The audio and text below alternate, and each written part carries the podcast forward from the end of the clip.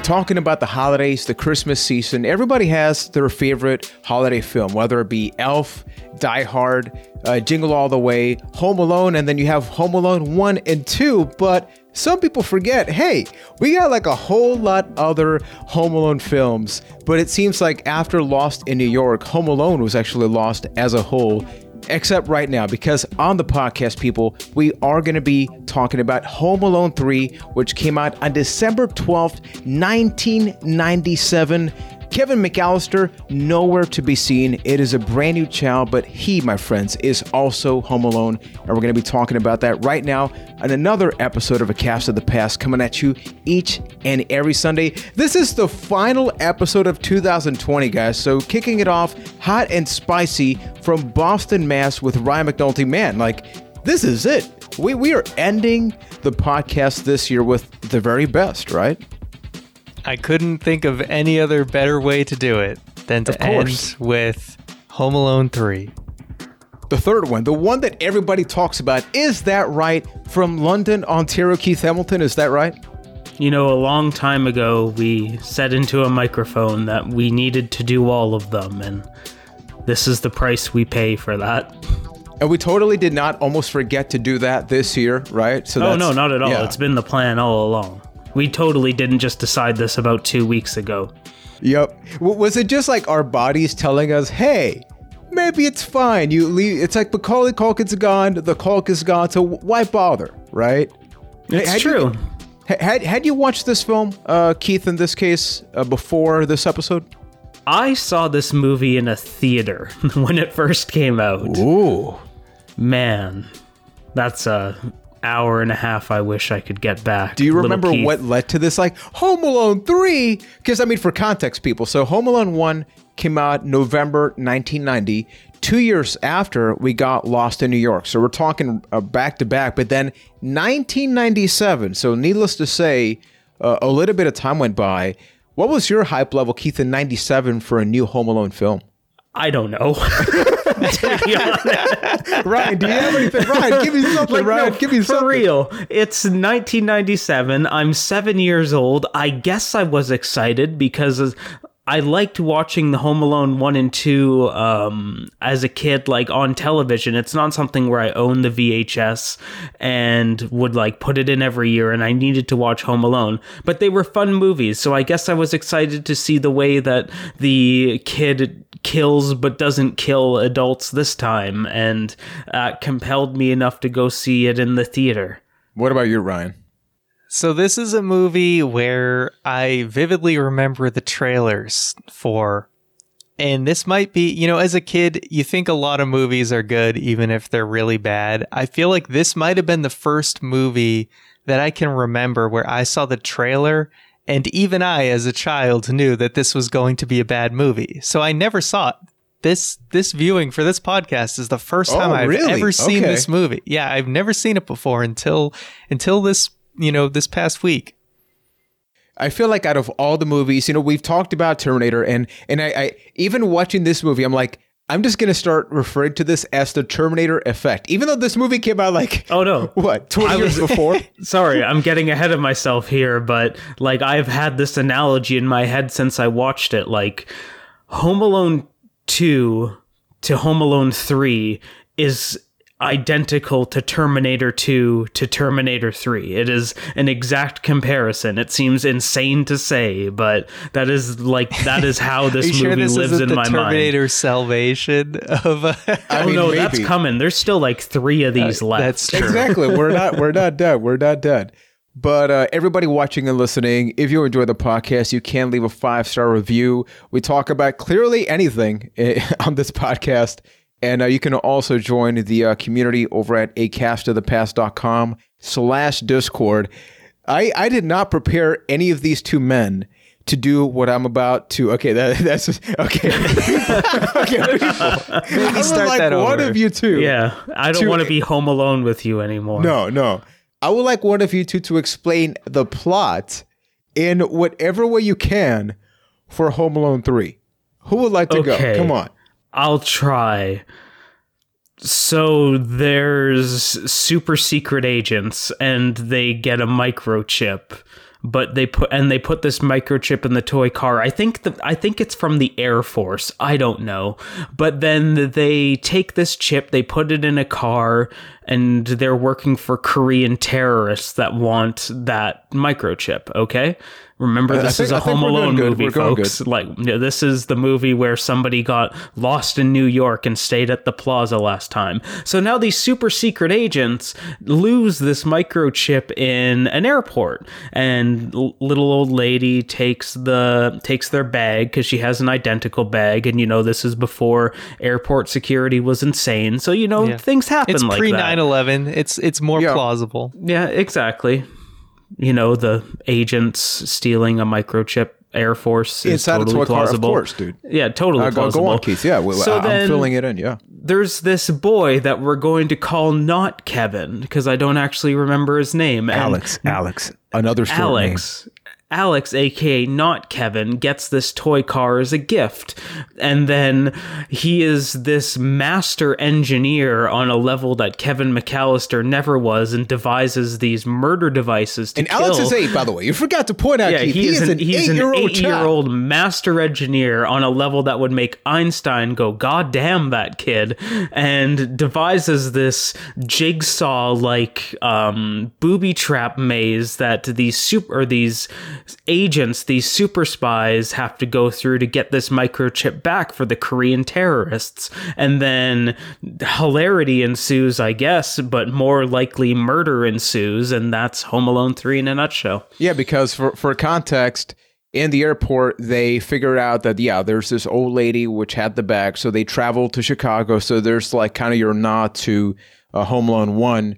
And then they kind of know that there's, uh, this is, it, it's in one of the homes. It's like 12 homes, I believe it is. So they're basically going uh, inside all of these homes. And look, I'll be perfectly honest. Like, out of all three films, this is by far the most logical Home Alone film, and I, uh, and that that's saying a lot, right? I'm sorry, what? Hey, hey, I'm, hey, hey, I will actually step in the defense of of Juan here, and they actually did make a lot of efforts to kind of have things be plausible with the reason why they're checking all these houses is because the cab driver said, "Oh, hey, it's at the one house that doesn't shovel the driveway." And then of course it cuts to Alex who then shovels that woman's driveway, so they don't know which house it is on in that end of the street. Um, there's a lot of little steps that they actually take, and also the fact that, and the one thing I'll kind of say against the whole Terminator 2 to Terminator 3 comparison is they try to do things a little bit different and that was Alex is not home alone for the entire movie. It's kind of like a few separate occasions that he's home alone, which is a lot more realistic to what you would see. That being said, sure, they tried to take a more realistic approach for how he's alone and how some of the other things occur. Uh, a lot of the other slapstick stuff is way even more over the top and also it just doesn't have the same spirit or anything it's it has none of the heart of the the No, first and- two movies And, I'll give them credit because, for example, one of the things that they quickly established is he's got chicken pox. So that's why, okay, though, so that's why he's got to stay home. But then you're thinking, well, he's going to, you know, he sees the burglar. So he actually calls 911 on multiple occasions. So I'm not talking about. I'm sorry. qual- what, say that again. uh, and 911. It's like There you go. He calls 911. It's, it's the same number, people. It's the same number. But the fact that look, I'm not talking about the film. I'm saying that as as a plot device, they did an exceptionally good job at being like, okay, I can see how there is a circumstance where nobody believes believes this eight year old child, even though it's like these mm-hmm. four highly trained, you know, spies can't even freaking get into these houses and all of that, and then all of this happens. they they You sh- yeah Okay, you could ahead. tell they actually put some thought into how all the events unfolded so i'll give them credit for that 100% Is that necessary though? Are are you gonna look at that movie and be like, you know, it's a little better because Yes. they really thought this one out? I think so. No, Oh, okay. I- no, I'm kind of with Keith. Where at the end of the day, right, the best movies, uh, some of the greatest movies ever have plot holes, but if you do the other things good enough, then you're willing to overlook them. This movie, yes, they tried harder in trying to make things a little bit more logical, but at the same time, you also have you talk about the kid being a super genius. What about that parrot? That parrot Oh, is yeah, the that parrot's one of the smartest damn things I've ever seen in my life. Mm-hmm. Yeah, so That there's just rat, other though. things that are completely like baffling and illogical. I think what I think what I appreciated about that is, I mean, I, I think that Terminator is just going to be the thing we forever compare with any other movie. But it's because, look, this is not Kevin McAllister. So think about the expectation in the '90s, a new Home Alone film. I think a lot of people were thinking, well, how the hell is this kid going to be home alone? So I think they kind of had like this obligation to be like, hey, we are we are legitimizing the reason that this is happening, and I appreciated that. And if anything, I, I I hate the beginning parts of Home Alone one and two. I skip that. I just get like get the damn kid alone already or Lost in New York. Here, the fact that it's so outrageous, like it starts with like this a plane shot like Hong Kong. I'm like, what? Wait, wait, what? Yeah. How does, how does one thing For the take the first like 15 minutes, you're like, "Am I watching a Yeah, Home like, Alone wait, movie?" wait, wait, wait. Is this like a pirated film? And I appreciated that. Now, okay, I'm going to do things a little differently. Usually, I'll ask uh, on a movie episode for overall impressions. I would like to start this off with Ryan because this movie got a 20, 20 something percent on Rotten Tomatoes, uh, largely negative reception why why is this a bad movie? And I'm not saying that it is, but if you were to make the case of why is this a bad Home Alone film or why it got crapped on upon release, having watched it for the first time now, why do you think that would be? Uh, I think there's a number of reasons. One, I think they do spend a little bit too much time on these like super terrorist people or, or whatever they are. Um, they spend a little bit too much time trying to like folk like they spend too much time on the plot and really not enough on like kind of the heart of the movie. The acting is also just not nearly on the same level. The characters just aren't as memorable. It's really tough. Look, child actors, it's you're it's an uphill battle. You get a lot working against you. Macaulay Culkin it was just a standout child actor and you just don't get that very often. So it was going to be difficult for any kid to be able to come in and put on the same level of performance as Macaulay Culkin and that's what carries the movie. And if you're not going to have a kid that just like hits that same um, you know, level that Macaulay Culkin hit, then it's just not going to be that movie because really a good child actor has to carry the film and it just doesn't happen here. So that's probably the biggest reason. And then the, you know, it's hard to also top you know, how do you top Joe Pesci? You know what I mean? Like the the villains also have to be good, and they just weren't as good The either. overall chemistry between those two, I and, mean, and it also felt like they were just trying too hard and going even more over the top with the gags at the end, and it just didn't hit. It didn't hit the same mark. It was just beyond absurd uh, what some of the stuff that they did. hmm Going back to my Terminator 2 to 3 comparison, th- the heart of the movie is really where that lies because you've got this great film in Terminator 2 and Home Alone 2 that they hit a formula and they hit everything that you need out of that movie, out of that respective movie. In the case of Home Alone 2, it's fun, it's a little over the top, and the actors there are great at what they need to do. Like you believe Kevin McAllister as this kid that's, well, home alone or lost in New York, and you believe Joe Pesci as like a fun bandit that's out to kill said Kevin. It felt like in this movie, much like in Terminator 3, that Home Alone 3 just tried to replicate that, but didn't fully understand what made it as good as it did beyond the fact that like okay well everybody must like the crazy stunts in home alone 2 so now just make the stunts crazier They had to And- lean on that because they just didn't have the acting. Mhm. You know, they didn't have the quality of actors. That so then you, were have this with. yeah then you have this soulless movie that just didn't like they they put the check boxes on a piece of paper of what they needed to hit, but they weren't able to actually check them off. And that's kind of what Home Alone 3 is to me. At least for me, I'm I'm a little bit torn because it's like uh, whenever you watch one of your favorite bands, you go to a concert and you know that they play the greatest hits, and you're not blown away by it, but you're like, all right, you know, like that that that's the song that you played and you played it, and you played it well. You don't, you're not like more excited than the first time you saw it.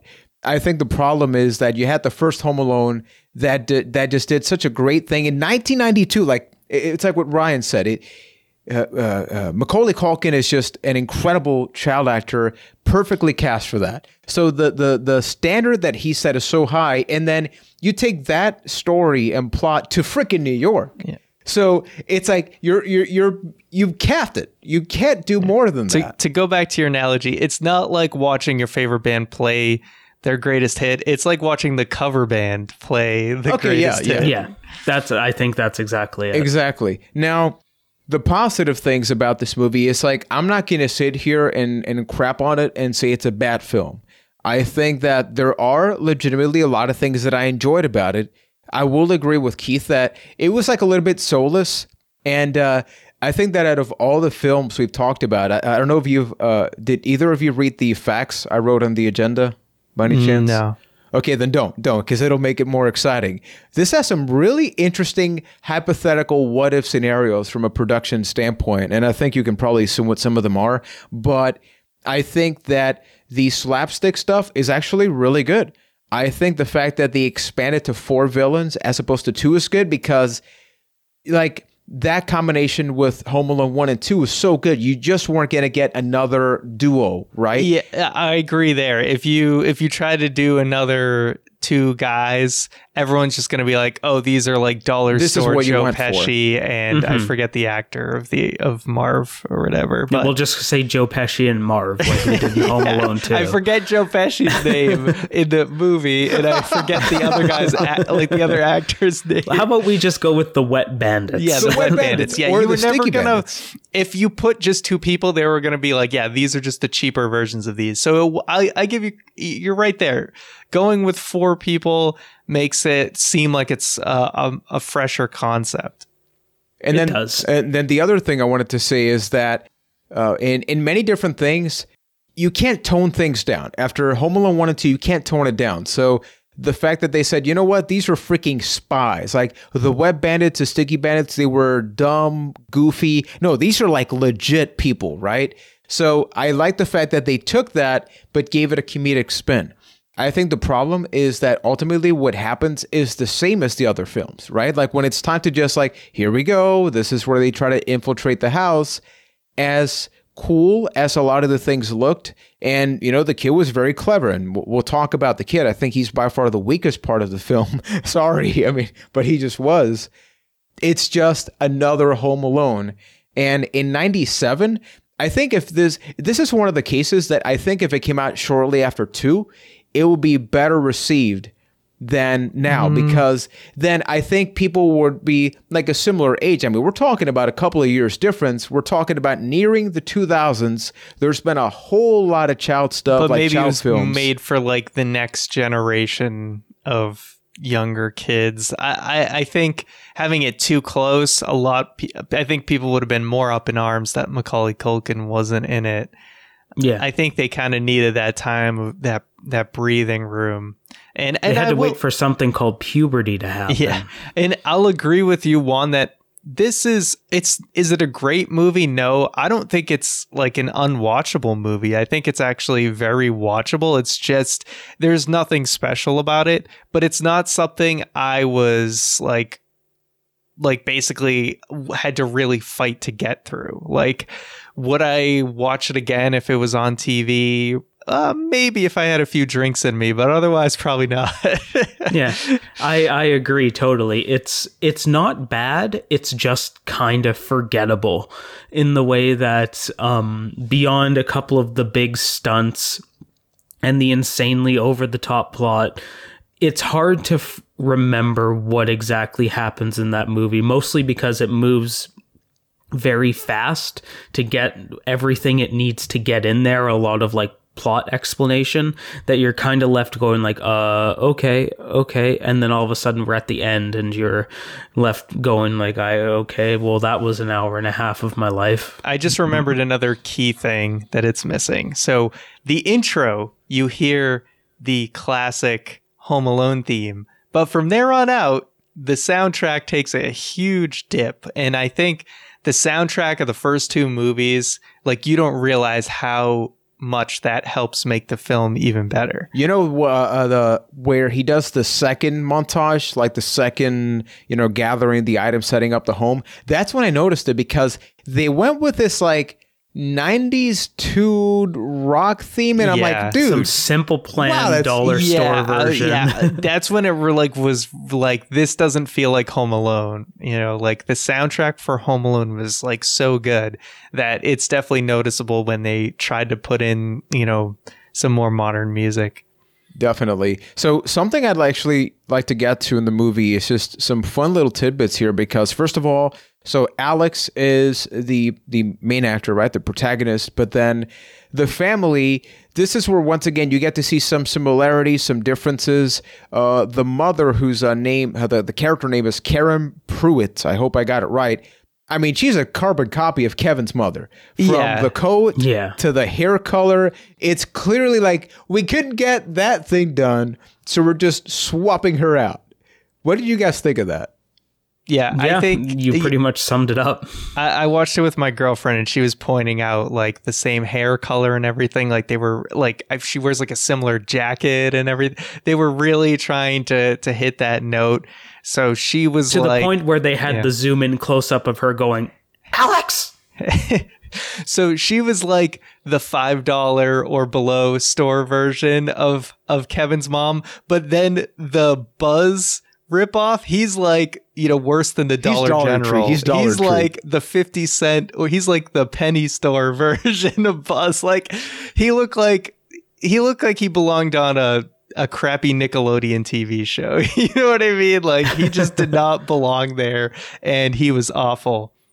And boy, if you want to talk about like child actors who go much further than what you would think from this movie, Scarlett Johansson is in this movie, and wow, was her acting chops not quite there yet? Yeah, in this she- movie. she's This is come uh, a- her first her first uh, big uh, uh, role.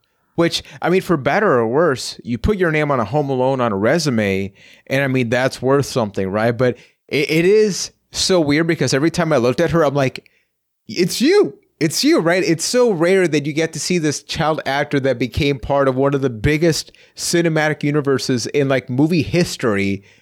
Here she is in, in Home Alone 3. And then the other thing that I thought was very the, the father so forgettable. I'm not even gonna like get to him. Uh, the the uh, the neighbor, the old lady. That's where we're like, okay, man, come on. Home Alone one, you had like the old evil dude, like neighbor, old man. Here now, he's a lady. I just thought it was so lazy. Like, come on, man. Well, you can't okay, even try. I will say this: they didn't. They didn't go like sho- old man shoveling snow to like pigeon lady. They didn't pull that. Like Mrs. Hess was not that character. They didn't really do that character at all. So that's why I'm trying to say this isn't like the Terminator 3 because they weren't doing every single thing exactly the same. So again, Maybe on, but on Yeah. like the big bullet point scale. yeah, I yeah, of course. I mean, every Home Alone box. Yeah, if you just do a Home Alone movie where there isn't all the crazy stuff at the end, then it's is it even really a Home Alone movie? But like I said, they didn't do they didn't have to check every single box, so I appreciate that. If because if they tried to make Mrs. Hess like the same thing, you'd be like, okay, come on. And I, I think because they tried to do things a little bit differently, that's what makes it more watchable than if they tried to hit every single note and just miss the mark on everything. That's true. Now, uh, as as far as I recall, whenever we talk about these movies, we definitely dedicate like seventy percent of the conversation to the villains because I mean the wet bandits, the sticky bandits, their chemistry alone. Forget about what they're doing. It's just them being together on screen was what made that special. Now here we have four different cast members. Uh, even though I have the names of the characters here, I mean, damn, that's forgettable, right? I think it's just four evil uh, spy dudes and a gal. Uh, what do you, You, got guys like think about their long chemistry? haired. You got Yeah. long haired dude. You've got Fox Mulder wannabe. You got You've two got- dude. You've It's got like the, the long haired dude. one, He's, like that. the that lady. He'd be like on Rocket Power or something. would not he? He he totally would be a Rocket Power. You'd be man. telling people about the ancient Hawaiians and stuff. okay, so Keith, what's Yes. your take on on their uh, connection? Because complete, I mean, this is one 180. Personality wise, they are in no way like the Wet or Sticky Bandits. What did you think of their chemistry between the four? that's where most of the slapstick comes from in this movie in my opinion where they're they needed bodies warm bodies to for alex to Live torture bodies. basically. And they play that role wow well. So you have the different like archetypes of a child or like a children's movie villain and they kind of just hit all of them with there. Like you've got the mastermind the plotting one that that's where a lot of like the uh the thought behind the movie comes from. You have the dumb silly one who's got to always you know he's the one of the three stooges that gets slapped in the head afterwards then you've got the woman the athletic one and then you have the one that just kind of rounds it out and beyond that i don't really think there's much to their characters beyond just being warm bodies for alex to torture inside of that house Also, guns, just guns. Yeah. There's yeah, just flat out talking in about this movie. escalation. Like they just mm, at one point, like the kid just pulls a gun out on one of I them. was, I was- yeah, I was like, what if this movie just took a really dark turn and he just, Alex just shot one of them in the head, like, and, and he, the he thinks it's the bubble gun, and then Yeah. he really just shoots them in the abdomen, the and they movie bleed just out. comes to a screeching halt, and Alex spends the rest Credits of his roll. life in prison. You know? Yeah, credits. oh roll. god, Yeah. he'd be out at eighteen. That's how your judicial system Yeah. works. Anyway. it ends just with him going to juvie, I guess. what God, a, that's what a a We way won't get Home better Alone four there. Yeah. Man, But, they uh, need more, they need more movies like that where it's going like, one hey, yeah, direction. you know then, what? They made like boom. thirteen of them, and they're called Saw. Not the oh, no, movie not you're like looking that. for. No, a movie where it's like the the tone is this way, and then all of a sudden something happens, and it just goes in a completely different direction. If you haven't seen the movie Million Dollar Baby, that's a movie like that. So Yeah, or Cabin in the Woods would be another yeah, example. it- oh yeah, good oh yeah, point. yeah, yeah. hundred That- that's percent. what. Yeah, I was thinking about I, I that. appreciate those kind of movies, but this is not that movie at all. no.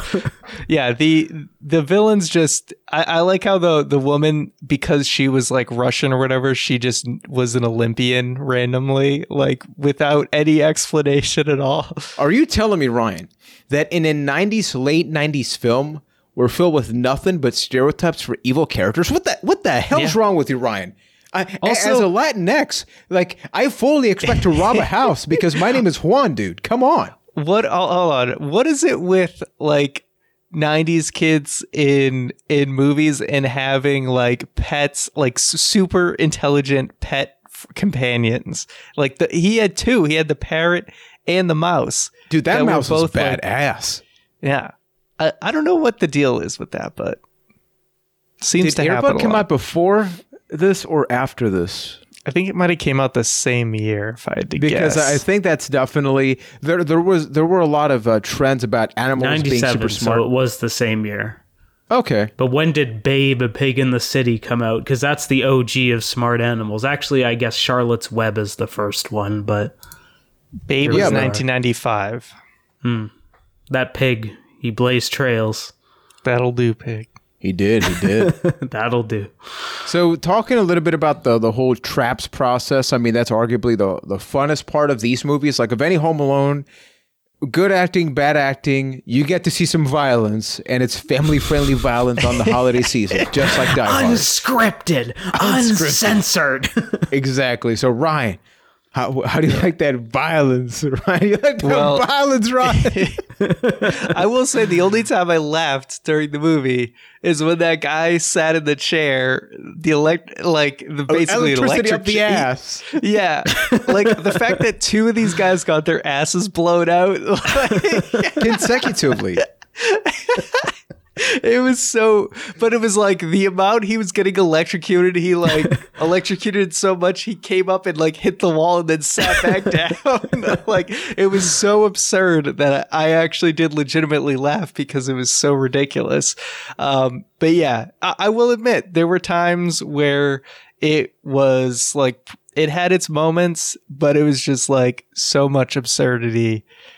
Uh, but I did think the one where the guy got his like uh, feet stuck in the those like the, the those two like um what are those Those little, like mega blocks containers. those little yeah those blocks containers with the wheels on it. I thought that was pretty good.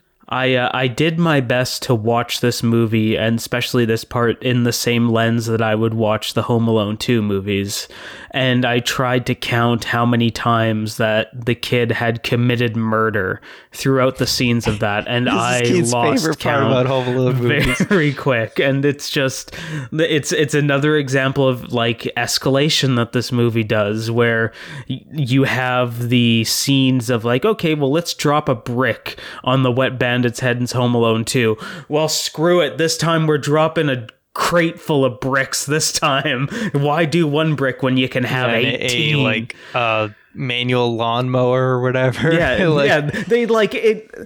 Thank God this is a kids movie because they literally like that dude's face should have been chopped into like 500 pieces with a working lawnmower going into his skull and just the absurdity that happens with that or them jumping out of a house into a pool and not just shattering their legs and a bunch of things I mean, like guys, that. guys. This movie is violent. Like my god. The main character pulls out a shotgun to shoot a child. Then and then shoots himself. He, he and literally doesn't got a shotgun on the up his ass, up his ass, Yeah, and oh, he's alive. oh, that's three people that got their asses blown out. it's like man and then the one part of the movie that i'm like who says that? So i get it's like uh, can somebody check this movie's rating? I'm assuming it's pg i mean it's got to be I, I, it can't be g so i'm assuming it's got to be pg where uh the the the really skinny guy you know he's got like the hole through his pants so the rat is in his genital area Yeah. so then the female uh, hits him to try to get the rat and I then like he how she swings horizontally. Yeah, Right? There's no better way to go about that. And this movie is PG. Okay, okay. But then he says, "You smashed my winky." I'm like, "Who the oh, hell?" Oh, he says said it. He said it with fury too. He's like, "You Yeah. smashed my winky." but a lot louder, like higher pitch. So it was like, "You smashed my winky." Why is that Mickey? What is that I Mickey don't saying? oh, I smashed my, my winky. Oh. oh boy, my winky! Oh no! I think the most again, I can't I can't get away from the parrot in this movie. So if you could forgive me, the when they're in the igloo, right at the end, the guy who gets away. Okay, okay. That he, part. the the parrot has the the parrot has the ability to bargain. Like he is that intelligent. he is offered a cracker and he knows he already made a deal for two. And then he lights a match and sets off fireworks. A parrot does this. I know parrots are intelligent, but they are not that intelligent. But goddamn, That was my favorite part of the movie because it's not that he lit the the matchup. It's how. It's that you he you could tell his face is like, "You don't mess up, man." Boom, sets that up, and I I just love it. It's so stupid. It's at the it's literally like the final part of the movie, and it's got to be my favorite one. he's like, "Your life isn't worth two crackers, hey." All right, let's dance then. Now, usually I'll leave this uh, for like our after the full review of the movie. I don't think there's a lot more we can get into it, but that is until I read all of this, which I had never. This is my first time ever uh, knowing all this stuff. Like uh, just before we hit record, and I'm like, oh man, there's some fun hypothetical stuff. So. Uh, this comes to us from multiple websites, and I will credit them at the end because I totally forgot to write those down. So I'll look for that afterwards. And uh, the first fact here is the film was pitched at, at the same time as Home Alone 2 Lost in New York, and it was planned to be produced simultaneously with Home Alone 2. However, those plans fell through. So, what do you guys think that it wasn't that it was going to be Home Alone 2 and 3? So, the intention was that with Kevin, they were going to be making two different Home Alone movies, or uh, I, I don't know how that was going to work, but clearly he was part of that picture and they were going to work on them together. What's your take on that? At that point, I just feel bad for like, why haven't they called child and family services on those parents yet if it happened to Kevin again? I mean, that's true. Yeah. Uh, yeah, that's interesting. I think at that point they noticed, hey, we if we want to capitalize on this Home Alone thing, we can't wait another two years because Macaulay Culkin will be too old.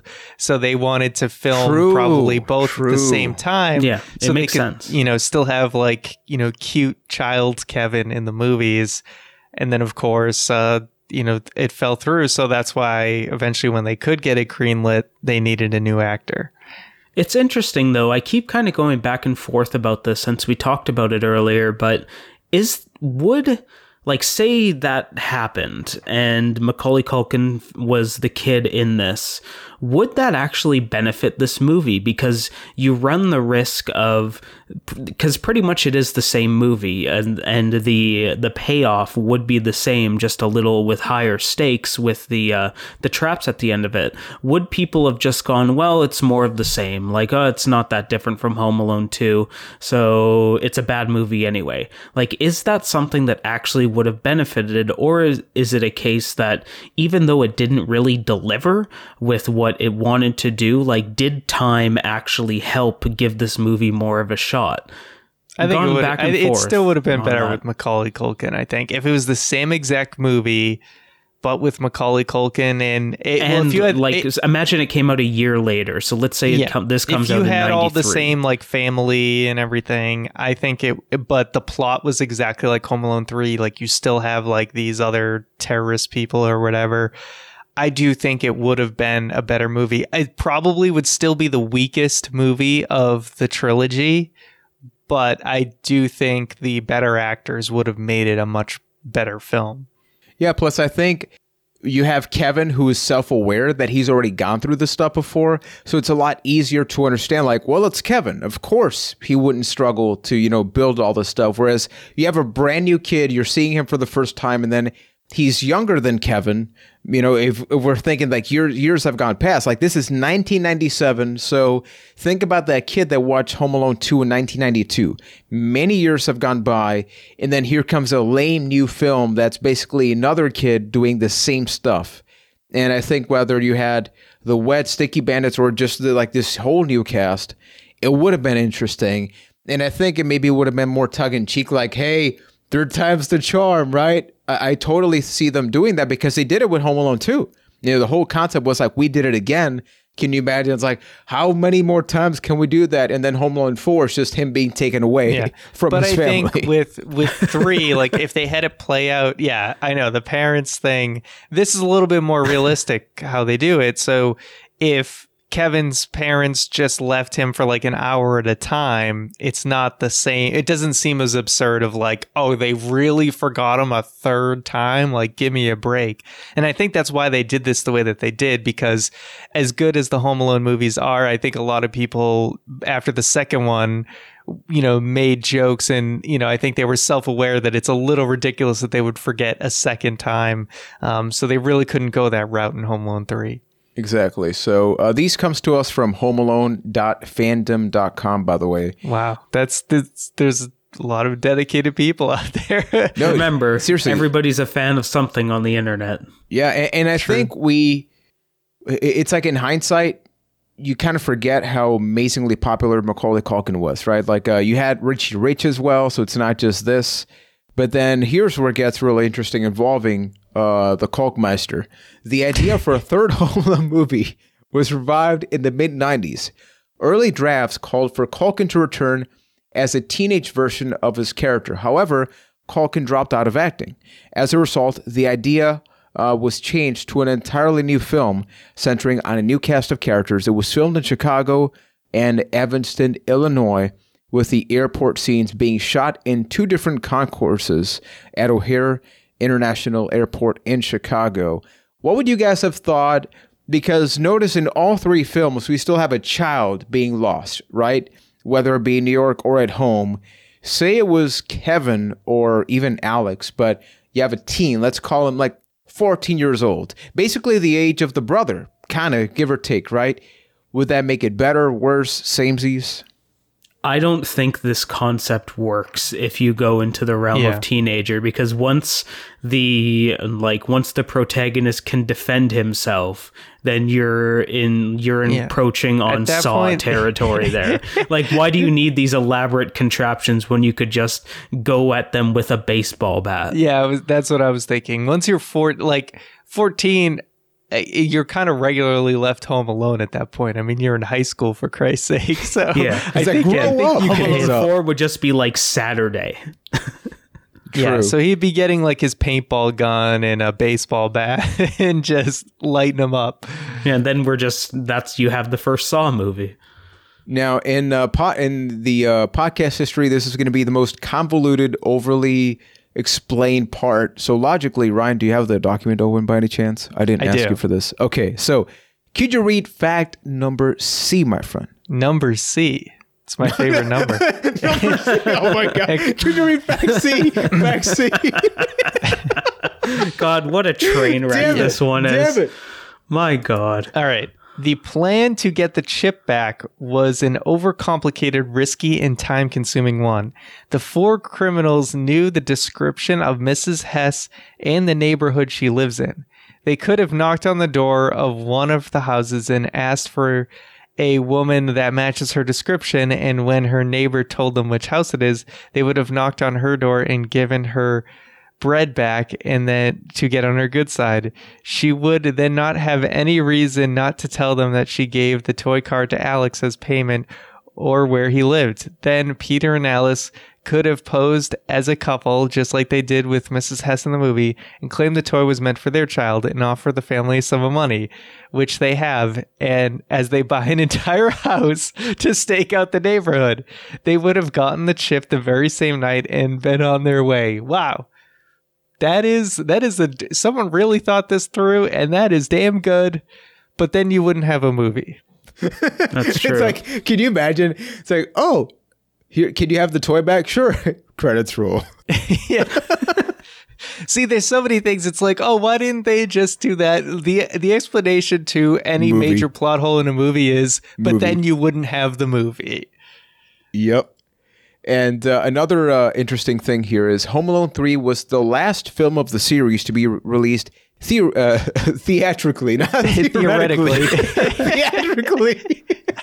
theoretically. I mean, if I you mean- want to go theoretically, it I was mean- I probably mean- the last all right one. Hey, if we get another Home Alone film that does make a theater release, then theoretically, this was the last one. Home Alone 4 came out in 2002, and someday we'll be talking about that. And Home Alone Holiday Holiday Holiday Heist came out in 2012. So bad, I guess they didn't. Even, they didn't even put a, a number on it. People, it's just the Holiday Heist. Yeah, and isn't there supposed to be like a Disney Plus series coming out, or did that get canned? I mean, how how many episodes can a kid get lost in though?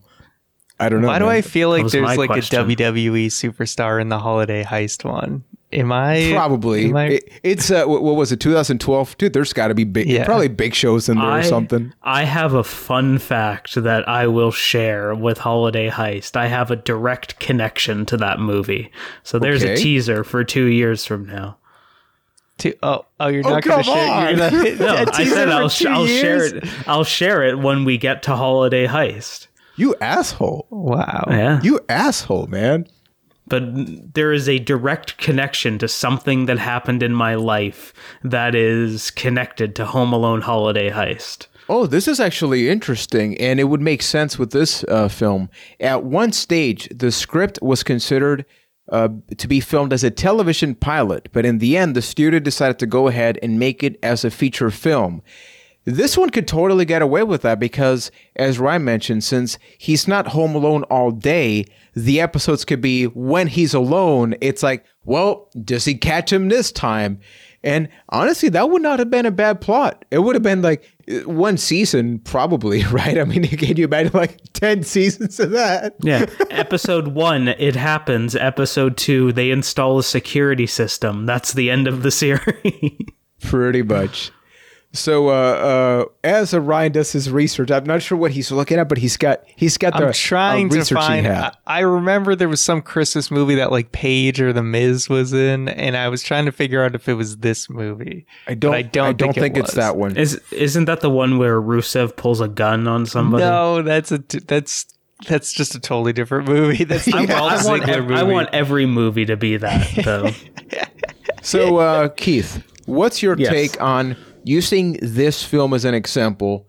And after Terminator, actually, I, I think that we as a podcast have gotten to a point where I think we've we've definitely realized there's a trend in in movies where after the second one or after a variation, as many characters as they may change, largely it's still the same film. Are you aware think- of that when you watch these films and it takes you out? Like when you watch a Home Alone 3, when you watch one of the later Terminators, like even Dark Fate, are you able to suspend that thought of, well, this is just thi- this, but not as good as that? Like, are you able to suspend that, or is that something you're you're you're aware of? I'm very aware of it because, much like any idea that's out there, there's a bit of a diminishing return on it where every time you go to that well again, you run the risk of it being not as good as the first time. And you see that a lot in movies and in pop culture when they just keep going sequel after sequel after sequel. And if you're naming something, as that sequel, you're inviting those comparisons to it. So, for this being Home Alone 3, I feel like it's hard not to compare it to Home Alone 2. And that's where you get the analogy that I came up with earlier. So, to me, it's a fair comparison because it's right in the title, and you run the risk of just going to the well one too many times. And I think that's what we saw with Home Alone 3. They just took one too many buckets out of that well. Ryan, I, I don't know if you have anything. You you kept looking forward. I'm like, oh, does he have some like sexy information for yeah, us? I- Or? it's. I was trying to think of you know when is the third movie ever really really good in a series, and the only answer I can think of off the top of my head is Indiana Jones and the Last Crusade. Now that's a great movie, but most of the time, like Keith said, it's diminishing returns. But going in and knowing, okay, this doesn't have Macaulay Culkin, I I can set my expectations, set the bar lower, which is why I said it's not a great movie. It's not a good movie, but it's a watchable movie. I didn't hate it, but it's just a much more forgettable movie and just doesn't have the heart and spirit that you had in the first two. But there's definitely worse sequels out there. Um, but yeah, it's just hard, especially a third movie. It just had a lot of things going against it. Change of cast and it being the third movie. It's really hard to get a win there. It's really more, hey, let's let's milk this franchise for all for all we can uh, get out of it. And uh, Ryan, I believe the movie you were looking for earlier is uh, Santa's Little Yes, Helper. That's what I was thinking. Miz of. and Paige. Yep. Ryan, That's all- You, that's you all I got that closure because I guarantee you, if we ended this episode and none of us got the movie name right, somebody would be like, "Come on, guys, y- you can't be doing that. You can't be like bringing up a movie and then not actually uh, making reference to it." So, Ryan, what's your takeaway? You know, Keith and I had a little conversation there about just, hey, you know, sometimes the third movie, as you mentioned, is not necessarily uh, all that necessary or, or anything like that. Are you more curious now? I'm going to switch the question with you. Are you curious as to venturing into possibly reaching a, a movie trilogy where it's like the third movie is better than the other two? I would like to know, as- Indiana Jones aside, I'd like to know if that exists anywhere. So, uh, for any, I I mean, some people will vouch for Tokyo Drift, right? in, Mm, in Fast true. and Furious. Um, but and Tokyo Drift has only gotten better with age, in my opinion, because the the other movies are so absurd now that you're Yeah, just like, the oh, you know, this movie's pretty good now. Yeah. There's a hard break that happens after Tokyo Drift where they become totally different movies. So you you almost have to separate the, the first Yeah, three I think and then the rest of them. Fast and Furious, as in the fourth one, was like the last time it was about racing. From then on, Yes. It's been It's about Dwayne Johnson It's and about- his giant muscles. yeah, it's about like super terrorists being stopped that are more competent than the ones in Home Alone three. That is that is very true. So everybody, uh, I'd actually like to open up that pretty awesome question to all of you, which is which film is not as good? Okay, a film that is better than the other two, because I think we can always make the case for, hey, you know, this film was just as good. Like Toy Story three comes to mind, amazing film, right? I, I know it's very difficult sometimes to rank them, but I will say Revenge of the Sith is better than 1 and 2. That is, I mean, oh, I would agree. That's a good one. Yeah.